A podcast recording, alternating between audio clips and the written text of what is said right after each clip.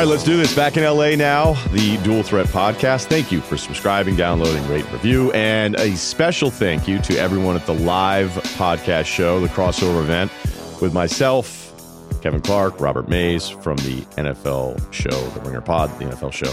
Kyle, do I have that right? You got it right. It's Ringer NFL show. There you go, Ringer NFL show. Because I thought of a bunch of different names after we named this one Dual Threat, and I knew that one was taken, so I wasn't allowed to do that. So we're gonna have Bruce Feldman on from Fox, also The Athletic. Check out some of the Athletic stuff, by the way, good stuff there. And I could probably do 30 minutes on Draymond Green and Durant, but that's not what this podcast is called. It's just not. So um, this is what I want to do. I'm going to do a little bit on Le'Veon Bell because I, I find this story fascinating in that it feels like so many of us didn't actually know what was in the CBA. I can handle the NBA one, guys. I can't be held accountable for knowing the NFL CBA. Okay. I need the rest of you NFL reporters out there to figure that stuff out for me. So we're going to get all of that down. There was really not much change in the college football playoff rankings. That's why we delayed the release of this and because I was flying back from Vegas yesterday. And I think we may do just a fun little women of the night deal, Vegas style. We'll keep that one away from the reads, perhaps. okay. Uh, like 10 minutes in between. Yeah, not my own personal experience, just as an observationalist. I guess. I yeah. Like, all right. So that's what we're gonna do. But first, what's up with that Yahoo Sports app? I'll tell you. What's Thanksgiving without football? It's like the moon without stars, macaroni without cheese, shoes without socks. With a Yahoo Fantasy Sports mobile app, you can catch all the great Thanksgiving NFL matchups as well as other local and primetime NFL games live on your phone all season long. Never miss big NFL matchups or your favorite team in action. It's NFL football, football, and more football at the tap of an app. So download the Yahoo Sports mobile app and make sure your Thanksgiving is full of football. Also, want to thank my guys. They came in big again. Hotel Tonight. Let's talk about Hotel Tonight by showing you top rated hotels with unsold rooms. Hotel Tonight makes it easy to book your stay at an amazing rate. And even though their name's Hotel Tonight, you can book in advance, perfect for spontaneous weekend getaways, three day weekends, staycations, road trips, business trips. Uh, maybe you're super weird. You just need a hotel booking a place with a pool and more. It's super easy. So to start scoring amazing deals at incredible hotels, go to hoteltonight.com or as I've suggested numerous times, just put the app on your phone. Do this. The the guy listening, the woman listening right now saying I don't want to do that, put the app on your phone and the next time you're looking for a hotel, just open up the app. Just that's all you have to do. You don't have to pay for anything and then go, "Wait a minute. This is better than some of those other websites." Because I'm telling you, there are going to be times their prices are better. All right. Not just because they're sponsoring this, because I've used the app for years. Okay, on Le'Veon Bell. This thing is really interesting and it's actually borderline crazy and very unprecedented how this thing all came together. Okay. So at the beginning of it all, Le'Veon, and we'd known for a while like this was going to happen. He doesn't show up, even though a lot of people thought he was going to show up. And I think the biggest reason why his teammates were so upset and his offensive line called him out in a way that I just you don't really see pro athletes call each other out like that. And we found out later it's because Le'Veon Bell told him he was coming to, to play. Okay. So yeah, see, there's nephew Kyle going, Oh, I get it. Now I get it. So that was some of that angst. I am uh, not a Le'Veon guy. I'm not a running back guy. I would have taken Quenton Nelson over Saquon Barkley. I wouldn't have paid Todd Gurley this money. And everybody that goes, "What are you kidding? Todd Gurley's awesome. He just had a touch." It's not an argument about whether or not Todd Gurley's awesome or not because he's awesome and I love him and he's a great dude and he gets it. He's the kind of guy you want to pay. But the Rams paid him before they had to, and that can't be really disputed. And I don't I don't understand paying a running back that much money because there's so much evidence. James Conner alone is evidence that you don't have to pay Le'Veon Bell fourteen and a half million for the franchise tag or the supposed. I mean, some of the numbers for Bell were absurd over the years when he wanted to be paid as much as a running back and a receiver, and some of these numbers were being floated out at like twenty something million. And you go, okay. And then it was like, no, it's the guarantees. And I have all this stuff written down, okay?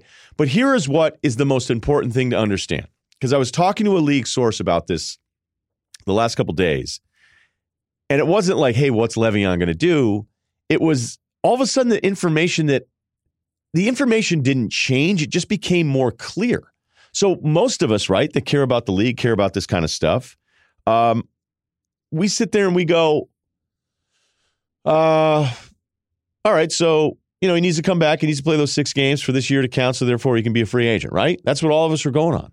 That's what all of us thought. Okay, he's going to sign the you know, he's he's going to be franchise tagged when he comes back. He'll make the prorated version of the six games that he comes back, so that he accrues a season. And then, like a week ago, you hear, "Oh, actually, he doesn't have to do that." You're like, wait a minute, what? This whole these last two months have been a lie. And like I said, I'll take care of the NBA stuff, and maybe I'll get some of that stuff wrong from from time to time because it's really complicated to go through and read this. But because the Le'Veon Bell thing is so unprecedented, and I was reading a Dan Graziano piece that said, you know, maybe we'll look back and judge Bell differently in years, and I'm going to get to that in a little bit. But I think it was uh, Big Cat Williams, and then oh damn it, it's another another big dude that kind of like sat out, but they were sitting out for salaries of like a million. Okay, so in the new CBA apparently, as all of us have, well, look, it's, I'm not going to take the L on this one, but some of you guys should have known this. All of a sudden, it's leaked out that Le'Veon Bell doesn't have to come back and play in those six games for this season account. So here's the working theory that I have now from a league source who understands this stuff better than you and I. What if and we don't have this confirmed or anything, but what if the Steelers didn't want Le'Veon Bell back? Right? What if they go, Conner's been great. The team is winning since our tie with the Browns, and this whole thing was weird. And we'll just ride this thing out, and then we'll get the franchise. Uh, excuse me, I think it'd be the transition tag on Bell. So that way we get the compensatory draft pick later on, and he can go sign with somebody else.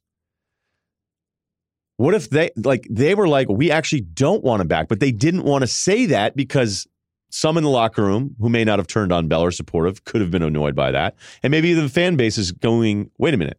We like we don't want one of the best running backs, maybe the best running back in the NFL back. Because that's the whole thing. Even though I'm not a huge Le'Veon Bell guy, he's amazing. He's awesome. Okay. So I'm not, not don't like this is more about the personality, the timeline, the track record, and the contract demand. That's that's my thing. I'm anti running back more than I am anti a dude. So Bell's like, wait, I don't have to come back? Well, I didn't want to go there anyway. I've been in camp in two years. I played last year and I threatened to retire right before a playoff game against the Jags that, oh, by the way, we lost. So I'm not super into this whole team thing anyway. Like, yeah, I could come back and scrounge up some of the money. But then if the Steelers were to inform either Bell's agent or the media, and I know that Maurice Jones Drew had mentioned this on a podcast too, that in the new rule that nobody seemed to know was that he doesn't have to come back to get the year to count. And there's also this uncertainty that I wasn't able, able to confirm because some people have written about it, but I don't know that anybody has this 100% yet. Is that would this year count as a year towards the franchise tag, meaning it would be a third franchise tag, which would then mean the Steelers would have to pay him quarterback money north of 20 million for one year. Because if that were true, the Steelers wouldn't want to do it, and then they would also want to inform Bell and his reps. But hey, by the way, uh, you know, next year to tag you at 20 plus, we're definitely not doing that. So they get one little piece of asset back for what's been a huge annoyance to him the entire time. Now, I've read some other people say, and I like Jim Trotter a lot, but his headline was kind of, hey, it's his life. Let him do his thing. He's a man. Come on, man. What are we all doing here? Like, all we're doing is judging people. Like, my last 15 years is having an opinion judging other men and sometimes women. Very rarely, though. Doesn't go over as well now in 2018. um, there was another writer, Jason Reid, who made it about race. Said it was, I think, the sharecropper mentality that we just we have a hard time with guys making a lot of money. Uh I would have thought that was his worst tweet, except he had said before the draft he'd wonder how high a draft pick would go if he were black. There were footage of him running away from cops like Baker Mayfield. And almost everybody immediately was like, Are you seriously going there? Like Jameis Winston went one. So I'm getting sidetracked right now. So I'm going to get myself back on track. Le'Veon Bell's history is this. What? He's this guy who came out of Michigan State who, again, a body transformation, a running transformation guy who's incredible. Uh, and he immediately he's terrific. Okay, we know how good he's. Like, he's even better than we thought. Let me let me put it that way. Okay, he gets suspended for the DUI. Um, then he gets suspended again for missing a drug test, and then he started saying all sorts of stuff. And he had some rap, some rap songs that he was releasing. That he was saying it's going to be 15 mil and the price is going up and all that stuff. And you know what? Like, I could see how a team would go, maybe we don't want to give this guy a ton of money. And then it's been debated that he actually wasn't offered the 30 million guaranteed that he was looking for because it was over 2 years. Well, the way that works and I did some digging on that too is that that's you could say technically he wasn't offered that, but I went back and looked at some of these deals. Um, some of the deals that he were he was offered it was the 3 years 45 but the second part wasn't guaranteed until the first day of the second year which means you're going to get that money. Okay. That means you're going to get that money because anybody giving you that kind of signing bonus or that kind of money guaranteed in that first year, they're not going to just cut you after the year. Uh, unless you did something incredibly stupid, and and even Bell, like the team stuck by him because he's a terrific talent. So when I read, oh, he was only offered 10, like what I've noticed in this Bell thing, like everything else, is that if you're arguing he's only offered like 10 or 12 million guaranteed from the Steelers, and technically it wasn't really the 30 million guaranteed, um, you're you're arguing the side of Le'Veon Bell, like you're pushing for that part of the Le'Veon Bell, even though letter of the law, you're kind of right. But realistically, a lot of these deals, that's the second year money that kicks in on day one of the new NFL year. Though all those guys are always going to get that money, they just they just are because the team wouldn't put that investment into you and then say, hey, you know what we want to do in 364 days? Cut this guy. All right, so that I think may be what this is. I don't think the Steelers wanted him back. I think Le'Veon didn't know the rule because I don't think anybody knew the rule. I don't think the agent knew the rule that he didn't have to come back for the six games because nobody nobody had written about it. And then all of a sudden you hear like, wait a minute, these first two months have been a total lie about what's going on. So now that it's leaked that the tag thing isn't even defined, and let's just say it's north of 20 million, and the Steelers are like, we're not even going to tag you, so why even bother coming back? I mean, unless Bell were just bored and wanted to try to make something on this year's 14 million and a half that he passed on, right? Like, hey, I'll come back, make 5 million and whatever. But it's pretty clear that his math that he's doing is not that. And that's what I can't figure out. Is Bell thinking that passing up on 14 and a half million this year that he will then make it back in a new contract? Okay, the second highest annual salary running back before the Gurley deal was Freeman at like 9 million. Okay? So if Bell gets three years, and you're just going to do it that way, guaranteed money first three years of a new NFL deal. If Bell gets 45 million in the first three years of a new deal, and say it's just flat 30 million guaranteed new team, 45 in the first three years, forget the fake four and five year.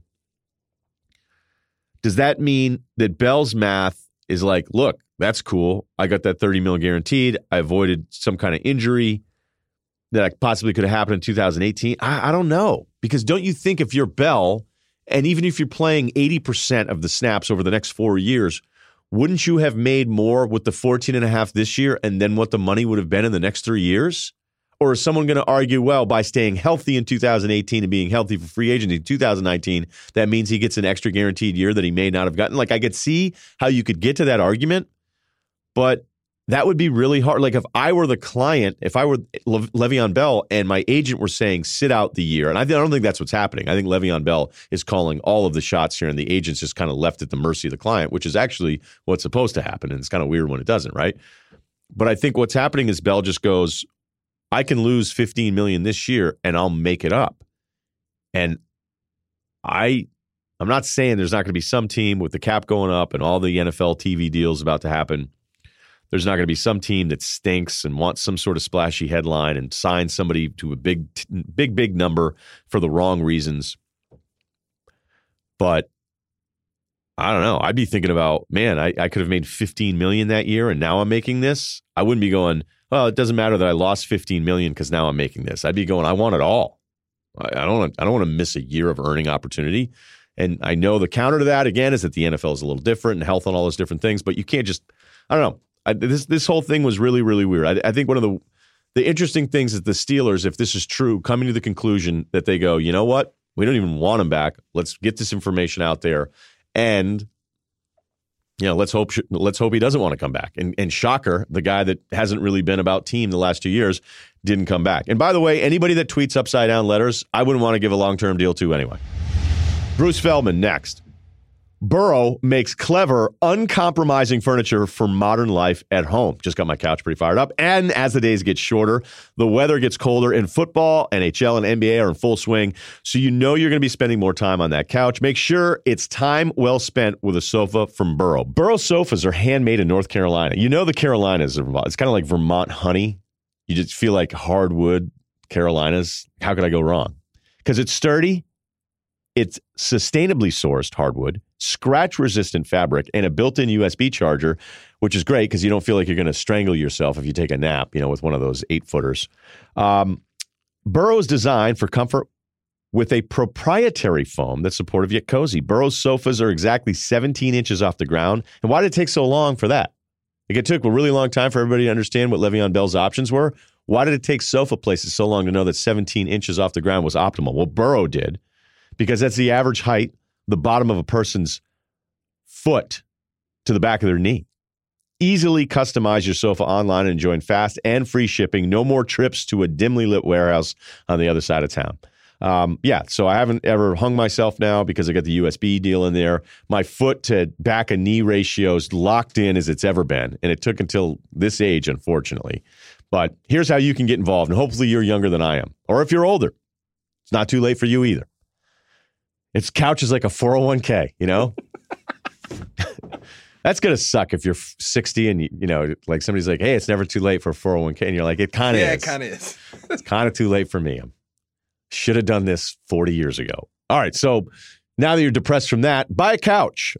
You can get your living room ready for fall and save 10% off the entire site now until Black Friday by visiting burrow.com slash dual. Do D U A L. That's Burrow, B U R R O W dot com slash dual to get 10% off the entire site now until Black Friday. Thanks again to Burrow for supporting the show.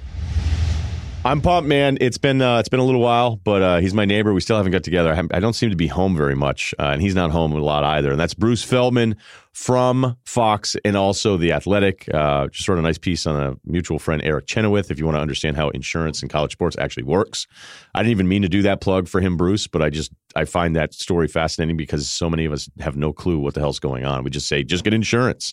It's like when Kramer said write it off, and then Jerry's like, you don't even know what a write off is. So good work on that. Um, that's not where I want to start this conversation. Just saying hello. How are you? I'm good. I appreciate you hooking me up with Eric in the first place because honestly, I covered college football and I didn't know how it worked. And so it was kind of fascinating to talk to him and bounce a lot of stuff off him. And it's an interesting little uh, rabbit hole to go down. There you go. Right. So check it out on The Athletic. Uh, a lot of good stuff there. I am a subscriber and I didn't even ask anybody for a free login. That's how that's how much I believe in my friends over there. uh, the rankings come out last night and they're unchanged from playoff committee one through ten, which has never happened before. Uh, not a huge surprise that that's the way it played out necessarily. Um, there's a few issues, but I do want to start at the top. And now that I've seen Bama in person, and as good as Tua is, and as good as the stats have been, and you could even argue, okay, whatever, he's getting hit a little bit more last couple weeks. Bruce, he's just it's even more impressive in person. And I know statistically he wasn't brilliant in the LSU game, but seeing it firsthand, how do other coaches and maybe some of the NFL contacts that you have talk about Tua and what he adds to this Alabama run of 10 plus years? Yeah, I did a story going into the uh, to that LSU game, talking to guys who faced them about what they thought. And one of the guys I talked to was a longtime coach who spent a lot of years in the SEC. And he, I said, is he as good as the hype? He goes, he's even better than the hype. Seriously? I mean, right now the hype is out of control. He goes, he he is able to see things that the other quarterbacks do not are not able to see, and he is his release is so good that he is he has made Alabama a completely different animal. And he said, you know, you watch him in warmups. He's telling guys, you lean into this a little bit. It's almost like a coach out there where you see a lot of other kids who are college quarterbacks they're just warming up to basically get warm. And what he's doing is, you know, just finessing little things and nuanced stuff. And this coach said, you know what? They, when he's in the game, the running backs run better, the receivers run better routes, and the O line blocks better. It's just different. And I would make the case. I feel like I have a pretty good handle on on LSU with Ed Orgeron there. That LSU is actually better than they were last year, but the gap between LSU and Alabama has widened and a big, big reason for that is because Tua has made them just a completely different animal than they've been at any point. As great as they were under Nick Saban, they're different now. And I think the gap between them and the rest of college football, not just LSU, has widened. Yeah, watching him, you know, there was a play where he's flushed out to his left, and I was on the Bama sideline towards the goal line. So, you know, they were maybe inside the 30. I mean, I could get real technical and go look this up, but I, don't want to bore everybody, including you. But it was a third and eight or a third and nine, and he got like eight yards. He was he was a yard short of the completion. That was one of the most impressive things I saw from him all day. It was so athletic, but yet his ability to run, he doesn't use it. it. It's like a it's not something he's planning on doing, but yet it sets him up a little bit like Mahomes in the NFL, where Mahomes runs to throw Tua does some of that stuff too. And one of the most interesting things I'd heard that whole weekend that I was down in Baton Rouge, because I was there like Thursday through forever. And David Pollack and I were hanging out over at the football facility. And he goes, You know, what do you think of the game? And I go, Even if I like LSU's defense and all the personnel, and I do think that they're a better team, that between Jeudy, who's nuts, and Waddle and um and Ruggs, like one of those guys is going to break. And that's not even including some of the other guys that have big numbers um, at receiver, tight end. So I don't know how you can contain all of them. And Pollack goes, you know, in classic Pollack way, he almost makes you feel like a dick, like you got something wrong. Where he'll go like, "Oh, you think it's the receivers?" I go, "Well, wait a minute." I go, "I think that they're super deep, and usually it's like one guy." And he goes, "It's all Tua. It's all Tua."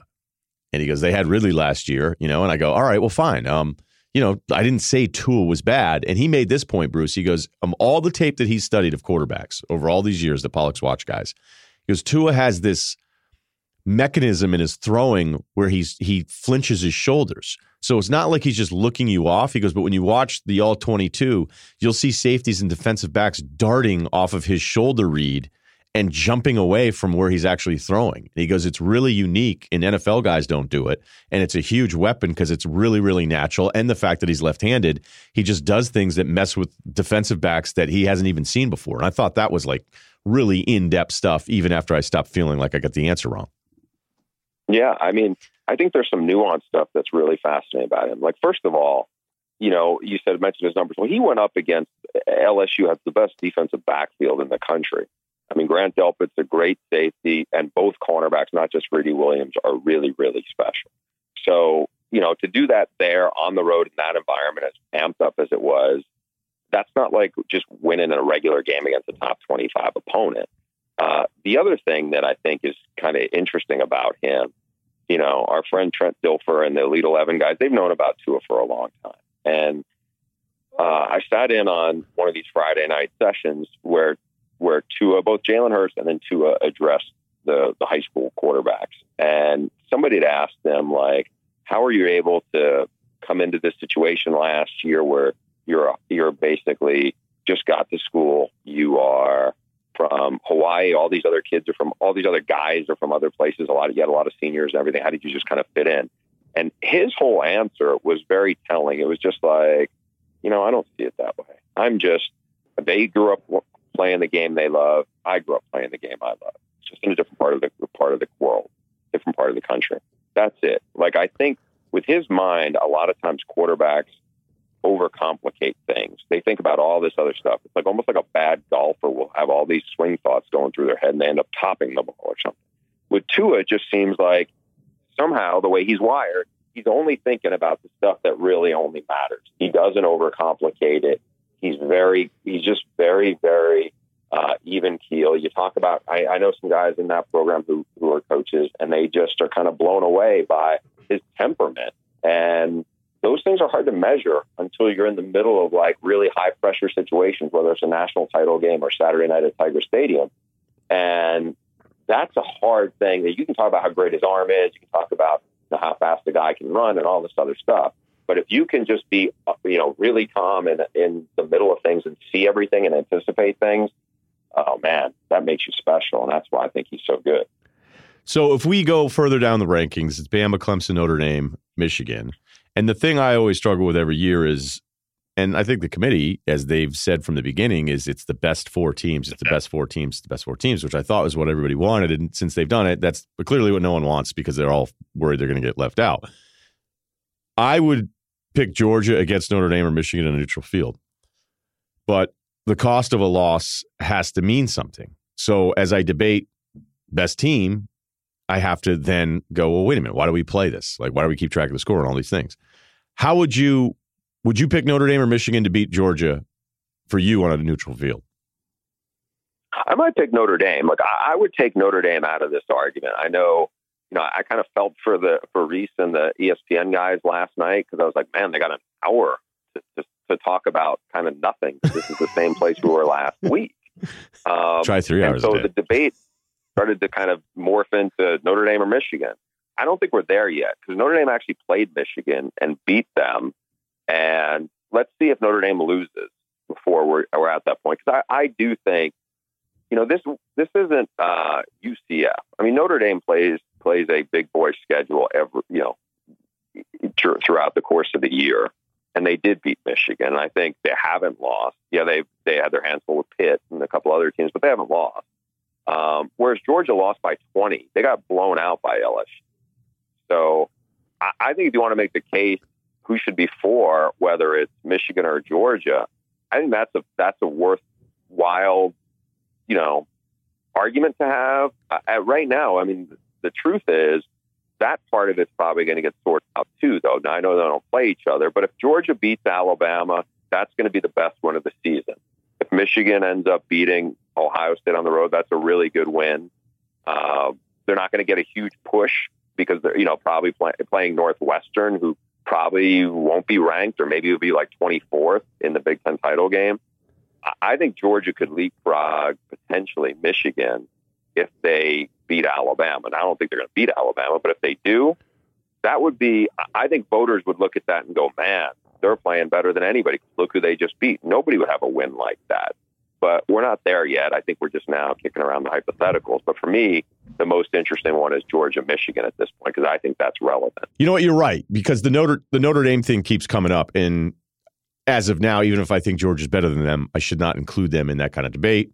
Uh, if Michigan ends up beating Ohio State, though, and look, if Georgia loses again, all this is moot. It doesn't matter if Bama's undefeated. I think the real scary thing is that, and this is where the conspiracy theorists are out there whether they feel like they're keeping LSU propped up so they can support Alabama um, by having L. Here's here, right, but here here's the thing: if it's a close loss and Bama loses to Georgia, so that means Georgia has to be in, and then you'd leave out a twelve and one Michigan.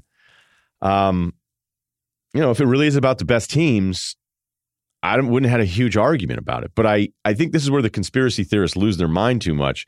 Is that do you really think the committee having LSU at seven makes the argument to keep Alabama in at four in a close SEC title game loss?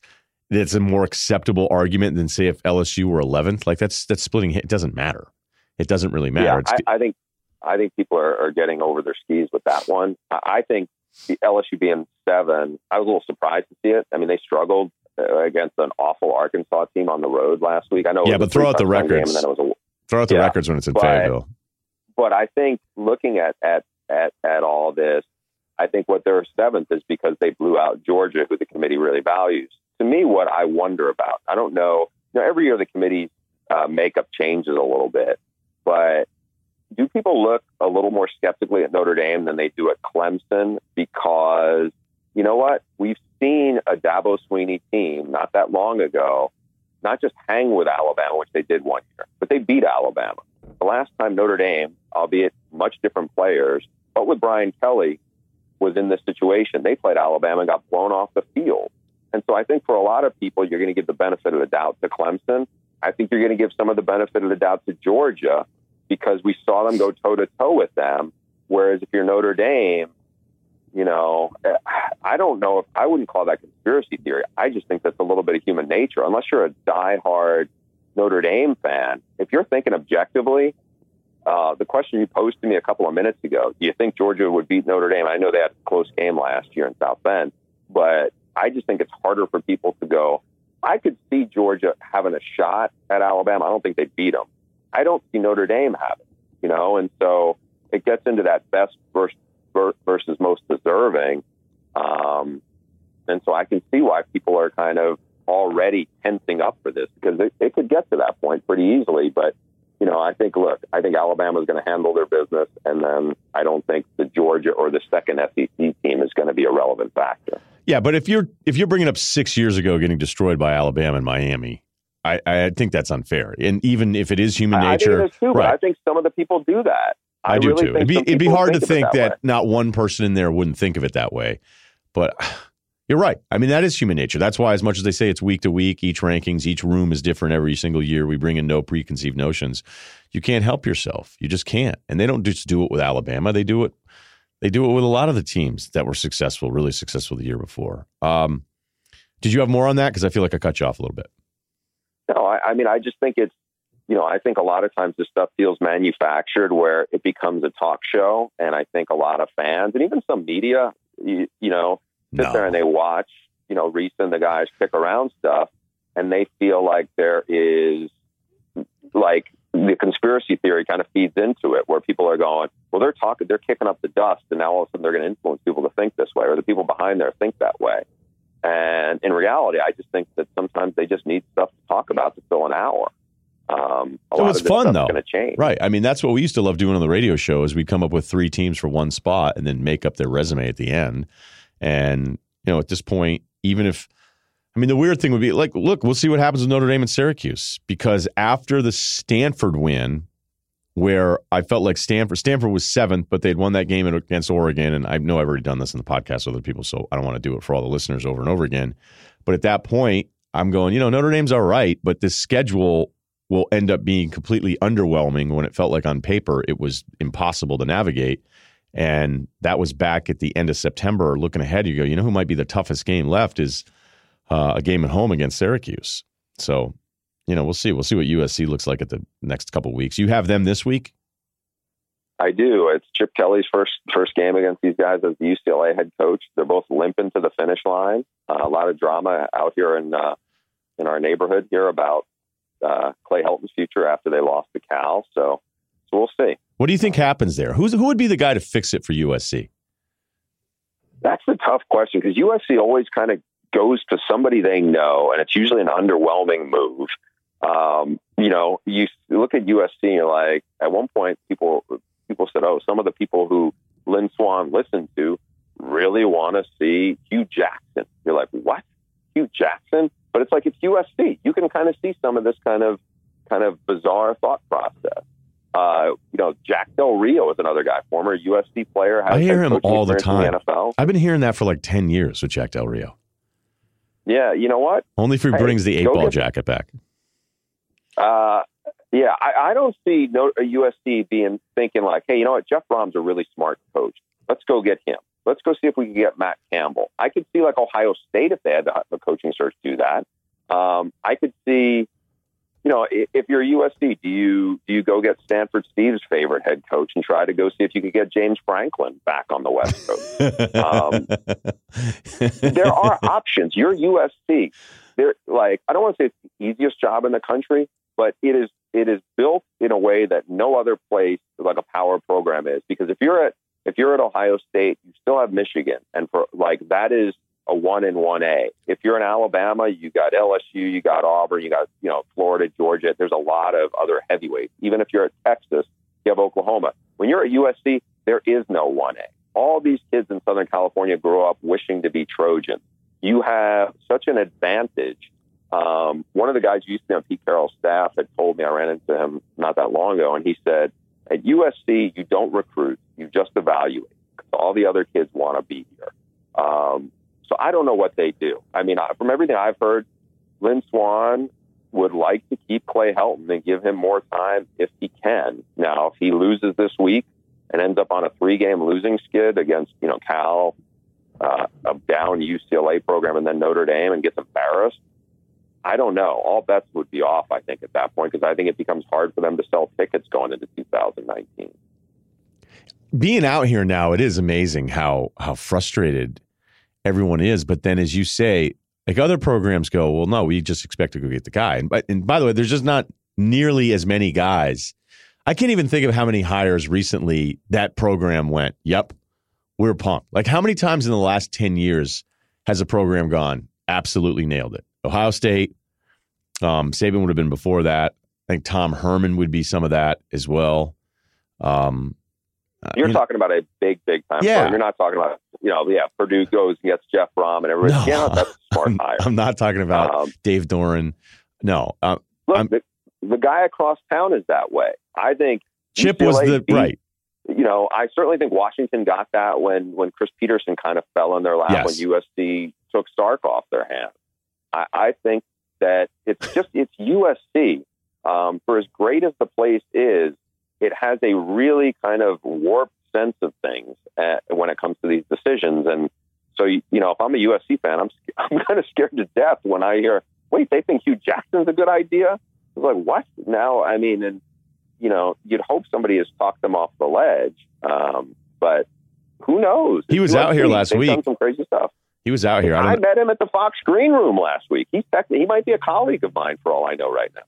That would be weird. Like first take, Fox, USC head coach. Although it works out that way. I mean, you know, I've had guys be like, hey, is so and so going to make his 145 hit? And they go, well, he's actually interviewing with the 49ers right now. And be like, oh, okay. Um, can, can you give me one minute on Chip, how that's going? Because I watched all the first half uh, games. You know what? I think is we had a, a, a uh, Notre Dame, I'm sorry, Nebraska Ohio State game the other day, and it was Nebraska gave them all they could handle. They are a two win team. Scott Frost has them on the right track. They have a great young quarterback. I say that to get to this point. I think the expectations were really low for this team. Chip Kelly did not inherit much. Uh, I, they start one senior, I think, on on offense and one on defense. It's going to get a lot better. I think it's a big culture shift from where things were running out of gas under Jim Mora. Um, you know, it's been underwhelming, but at the same point, I think uh, if I was a UCLA fan, I'd be excited about where it's going just because you know his track record is too good and he's too smart of a coach not to get this thing cranked up. And the SC, and the Pac-12 South is definitely there for the taking. Look how bad it is right now. I want to do another coaching kind of topic because it, it stirred back up again, and that is uh, the former assistant Zach Smith for Ohio State who went on a bit of a tweet rampage this weekend. He was calling out Tom Herman for all sorts of stuff, then showed a DM that he sent to Herman basically saying, I'm going to call you out on everything you've done. And then Herman just DMs back, hook him with the with the fingers in the air. What is going on with this guy? Well, it's it's a it's a nutty kind of combination. I don't know if exactly the two stories are connected. I mean, in fairness, it was the allegation was that Zach Smith had had used a racial slur towards one of his players who ended up leaving and transferring to Florida. I mean, the sto- that story in itself, I'll be honest, and I worked with Brett McMurphy. I consider him a friend. That probably should never have been published. Um, I just didn't think that story was buttoned up to go with. I mean, that accusation, for all the horrible things you could say about Zach Smith, and they have been said, and, you know, I wouldn't take issue with them. Um, the idea of the, you know, that was one piece of it, and the idea that Urban Meyer um, would would be wouldn't would look the other way after a racial slur. You know, think about the how much upheaval that could cause within his program. I mean, you can say a lot of stuff about Urban Meyer and, and be skeptical. That's one thing I don't think. And the other thing I, I that struck me about that story was, you know, I spent a bunch of time around Columbus in the last year, and got to know some of their players, especially the leaders of the team are the receiver group, the Johnnie Dixons, the Parris Campbells. I follow some of those guys on social media. They speak out about social uh, media, social justice issues and race issues all the time. I I find it unbelievable that they would have heard their position coach slur one of their teammates and they would not. They would have looked the other way. I mean, to me, those players are actually more credible than I think the coaches are in this regard. So um, it was a nutty story. Um, it was, again, I think it left a lot of us scratching their heads how it got into print. But then the other part of this, the subplot to it, which could ultimately, you know, who knows where it's going because Zach Smith seems so, so unhinged, is he's bringing up Tom Herman's, you know, alleged indiscretion and stuff that goes on out on the road. And, and who knows what the heck Zach Smith may have, whether he has it in in in he said he had pictures, right? Videos. Yeah. I don't know what. The, yeah, you know, I, I mean that stuff. you just don't know where it's going. I mean, he's tweeting at Tom Herman's wife about this too. Um, I mean, it really is like the Springer show come to life in college football. And I think if you're a Texas person, if you're a Texas fan, or if you're certainly not just Tom Herman, but somebody who works with him, you're like, I don't know what this guy has, but it's kind of unsettling to think that this guy can kind of throw a throw a you know a a social media grenade out there, and you don't know what kind of effect it's going to have. You know, um, you know who knows? I remember a couple of. I happened to be in Austin, Texas, when there were reports about uh, the night out that Tom Herman and Zach Smith went to a strip club while they were out recruiting. And look, I'll be honest. I mean, it's a weird story to even process because in the media, you're like, all right, what am I supposed to do with this? Because I had no like, issue with it. Against the, yeah, it's not against the law to go to go into a strip club.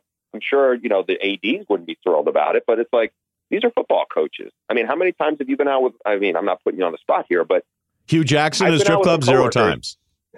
Okay, I've been out with I've coworkers. We've probably been some places where we probably shouldn't be, but um, you know that's the reality. And I so I think this would go, this potentially could go into a different place. But just the idea where Tom Herman, who's one of those guys you said was a rock star at the University of Houston, goes to Texas.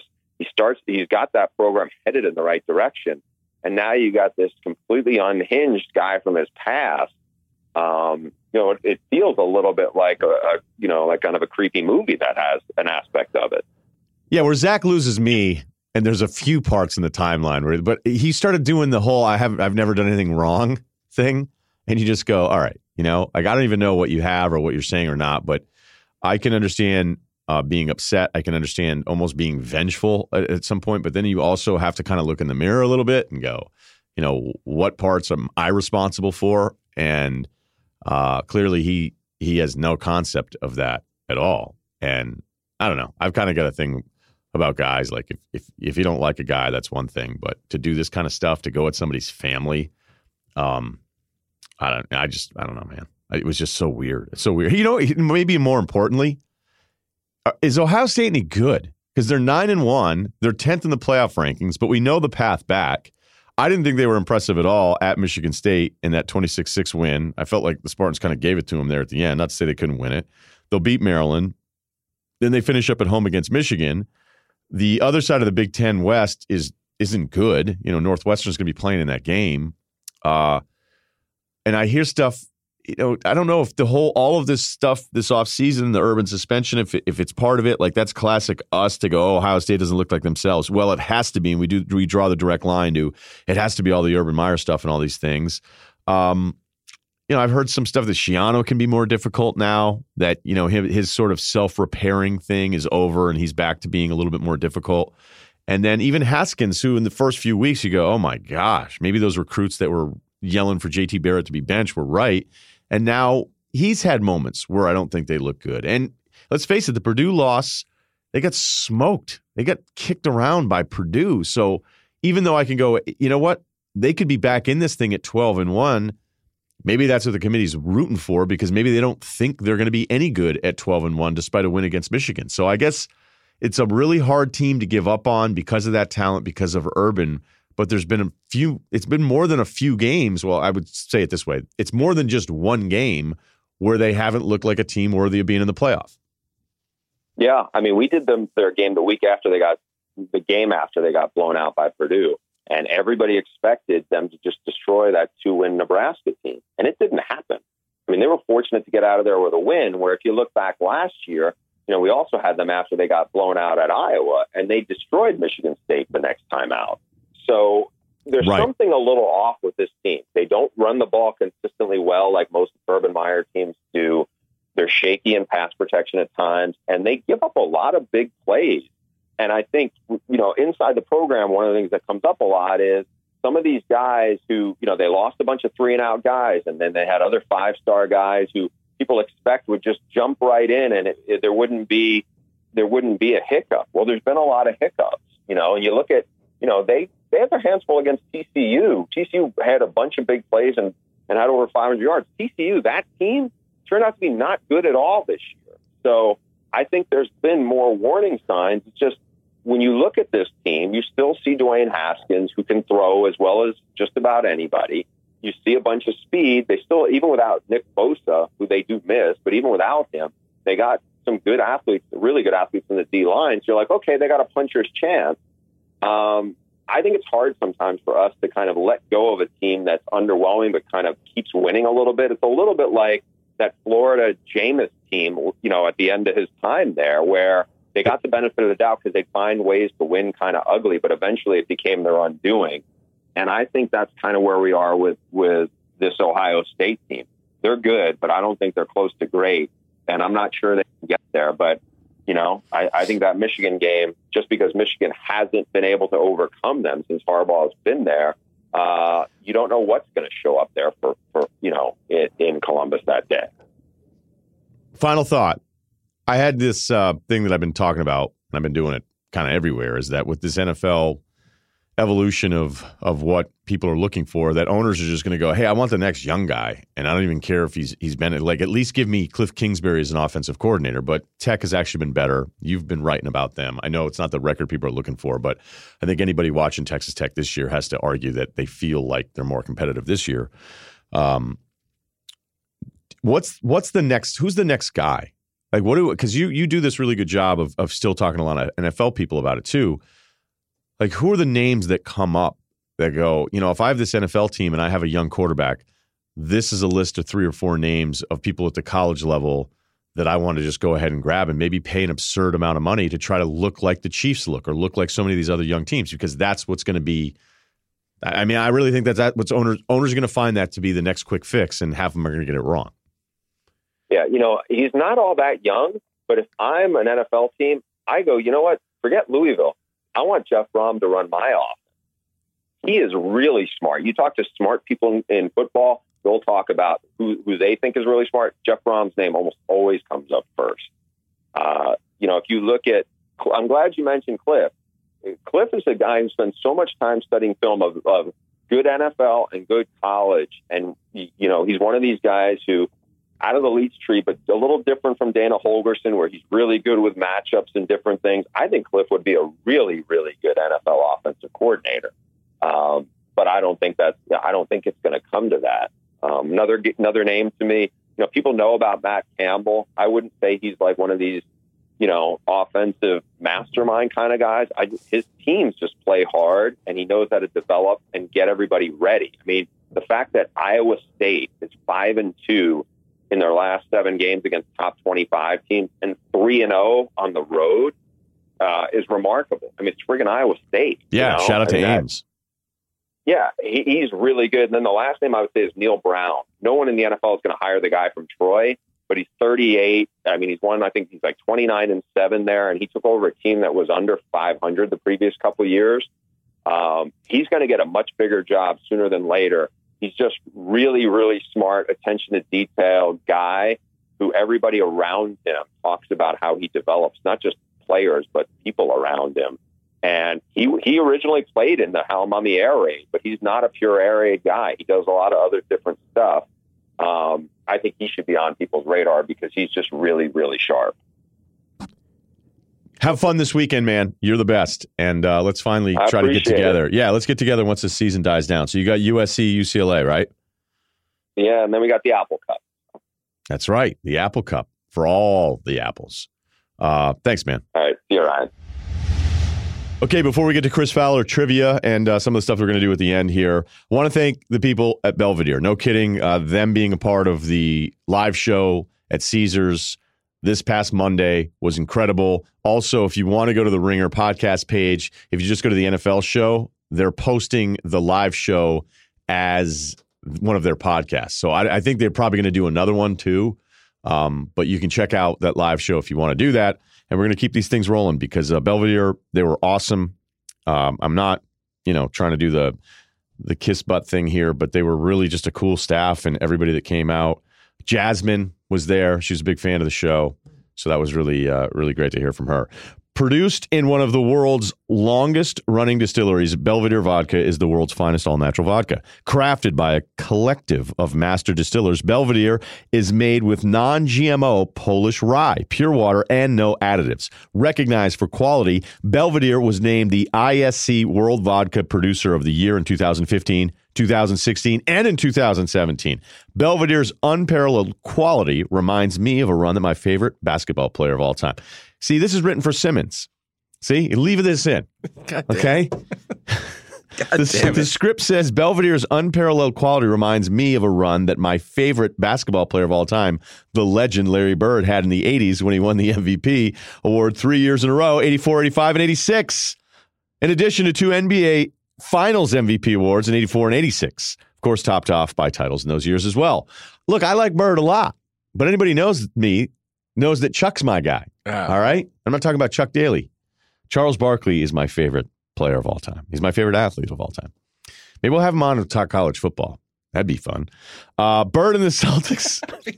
no, look, I'm really happy with Belvedere. I think Belvedere is happy with us, but you know, I can't be reading the lie to you people. This was written for Bill. Did Bill decide? All right, we'll talk to Simmons about this later. Everybody makes a joke as soon as Bill comes on. They're like, like he came on to talk about Saquon Barkley. It took 30 seconds for him to mention Jayson Tatum. Bird and the Celtics of that era played a brand of basketball, was the utmost quality. Just like Belvedere vodka, enjoy a delicious cocktail with Belvedere vodka today, and remember to always drink responsibly. I think the thing is, is that if you're Belvedere, you don't want to say that our run was much like Charles Barkley's run of first round or second round exits with the Sixers, then forcing a trade to Phoenix. That's fair. Right. That's fair.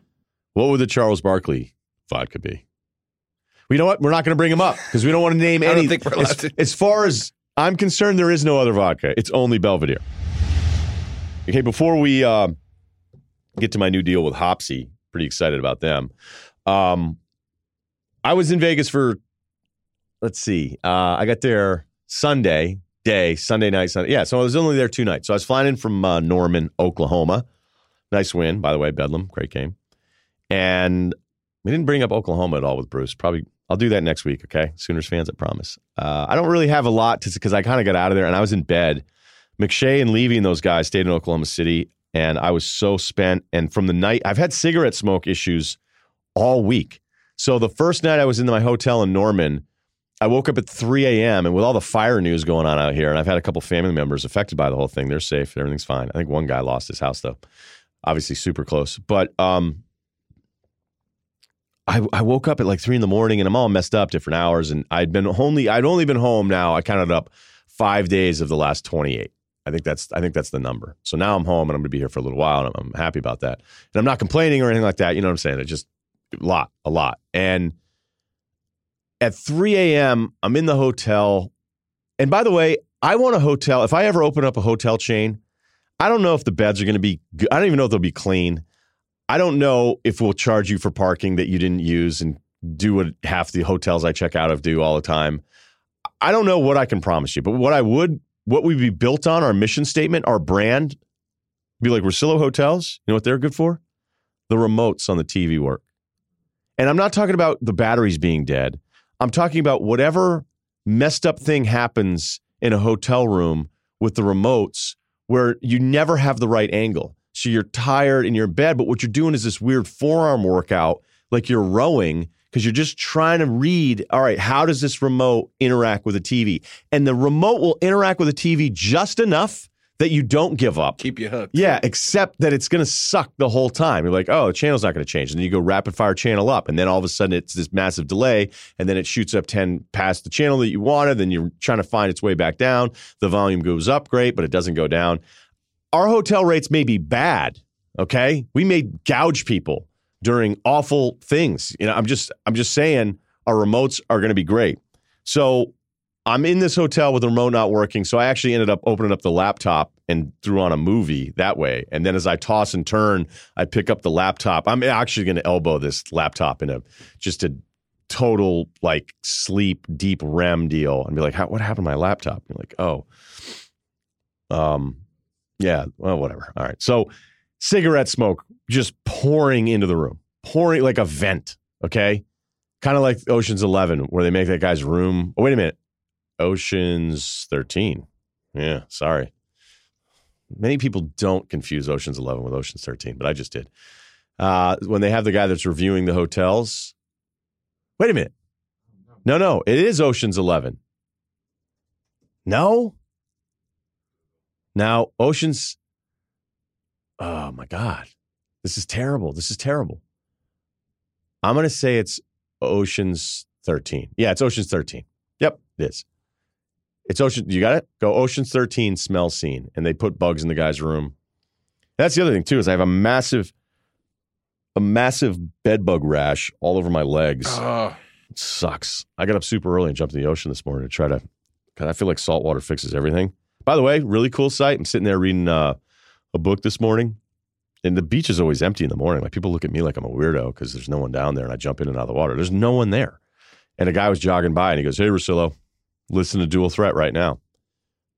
How's yeah. that? As, as, he was jogging, and I went, "Oh, hey, man, I'm just sitting here, shirts off, reading a book."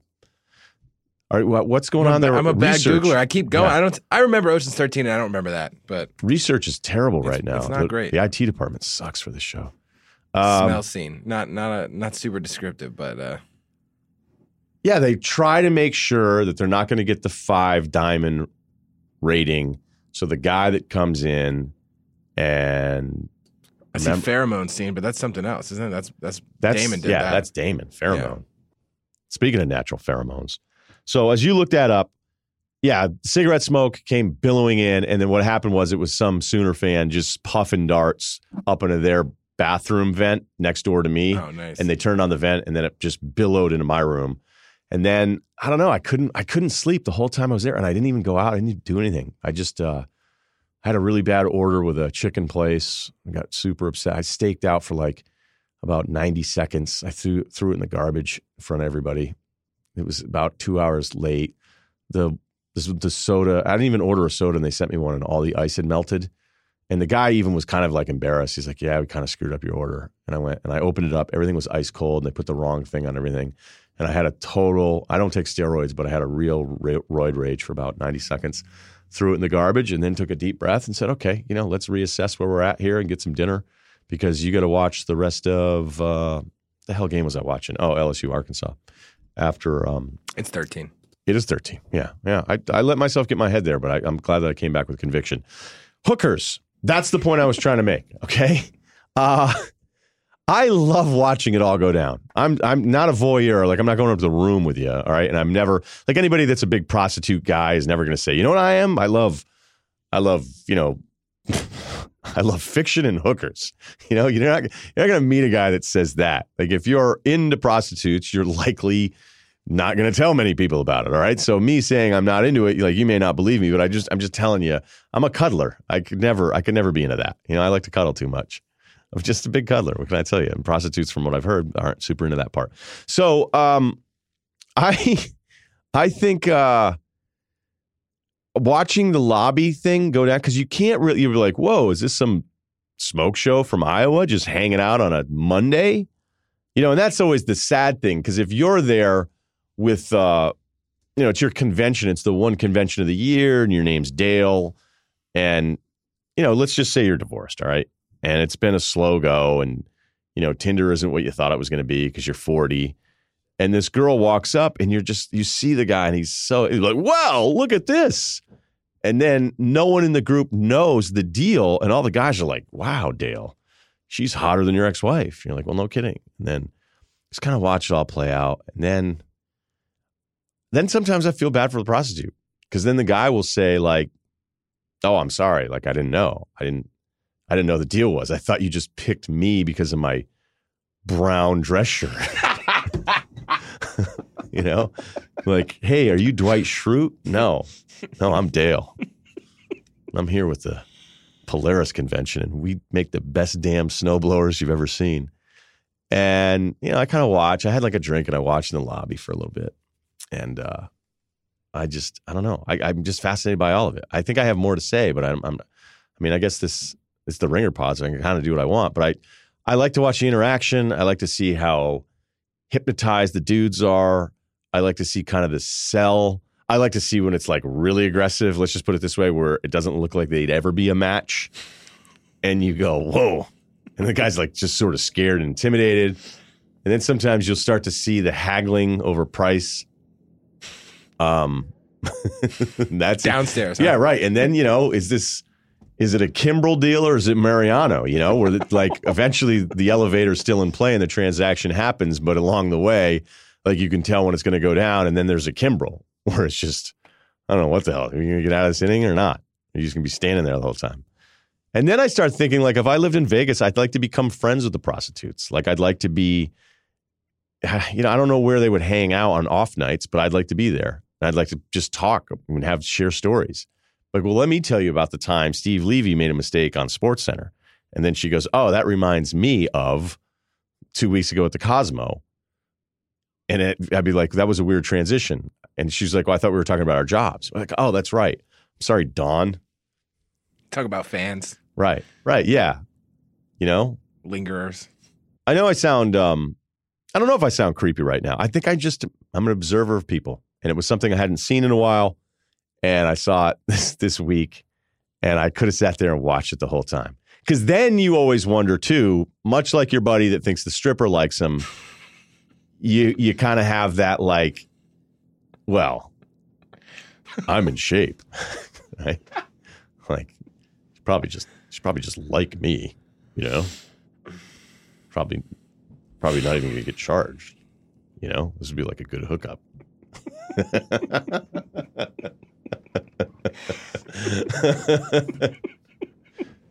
like, uh, you're probably off the clock now, right? you know, what I'm trying to do. I was trying to sound like Archer there at the end and Archer, how how bad does Archer look now that he's doing sandwich ads for Arby's? That guy looks terrible. I never. I was like, you know, too much bread. Yeah, just too much, too many carbs and whiskey and tequila and vodka and everything else. And I'm sorry. I get the Brian from Family Guy far more than I've ever gotten to Archer. I want people to say that I sound like Archer, but I don't. I could. I think I, am like I have it working in my head right now, where I'm I'm trying to like figure out a good line. I kind of was doing a little Archer thing at the end there. Yeah, no, like, I saw. Yeah, I caught right. it. That's kind of what I was doing. But now people are going to accuse me of having that inner dialogue, and now I I already know like three texts that I'm going to get. The internet's great. Yeah. Uh, I was just hanging out watching the Clippers, but I guess we could hang out. That's about as close to Archer as I can get right now. Okay, let's do Chris Fowler trivia, and I'm sure our sponsors are psyched about that segment. Hopsy is like the Nespresso or Keurig for beer. It brings beer on tap to the comfort of your own home with the Sub, a countertop appliance that fits neatly in your kitchen bar or living room. Whether you're a hophead, malt mouth, or palate partier, you can enjoy a variety of beer styles. I don't know which one I am. I've never thought about that. I'm going to start thinking about that soon, though, and I'll have an answer for you next week. Like IPA stouts and pilsners from big and small breweries, which rotates monthly. By the way, I did get it, and the Keurig thing's a great call. Like I was actually kind of pumped at first. Like, well, let me put it this way: I didn't know what I was getting into, and then I opened it and thought it was a mistake because I go, "This thing's so nice." and I can't believe I have this. So, Simple, huh? yeah, I've got a few people coming over on Friday. We're going to have a little Pilsner party. So go to tryhopsy.com slash dual, that's D-U-A-L, and use the promo code dual. And for $99, you'll get the sub home draft machine, two mini kegs of beer equivalent to two six packs, two Hopsy glasses, and membership in the monthly beer club. That's tryhopsy.com slash dual, D-U-A-L, promo code dual to get a sub home draft machine, two mini kegs of beer equivalent to two six packs, two Hopsy glasses, and membership in the monthly beer club. And listen to this. That's all for $99. That's it. Terms and conditions apply. This week on Chris Fowler Trivia. Okay, here we go. This week's Chris Fowler trivia. How many six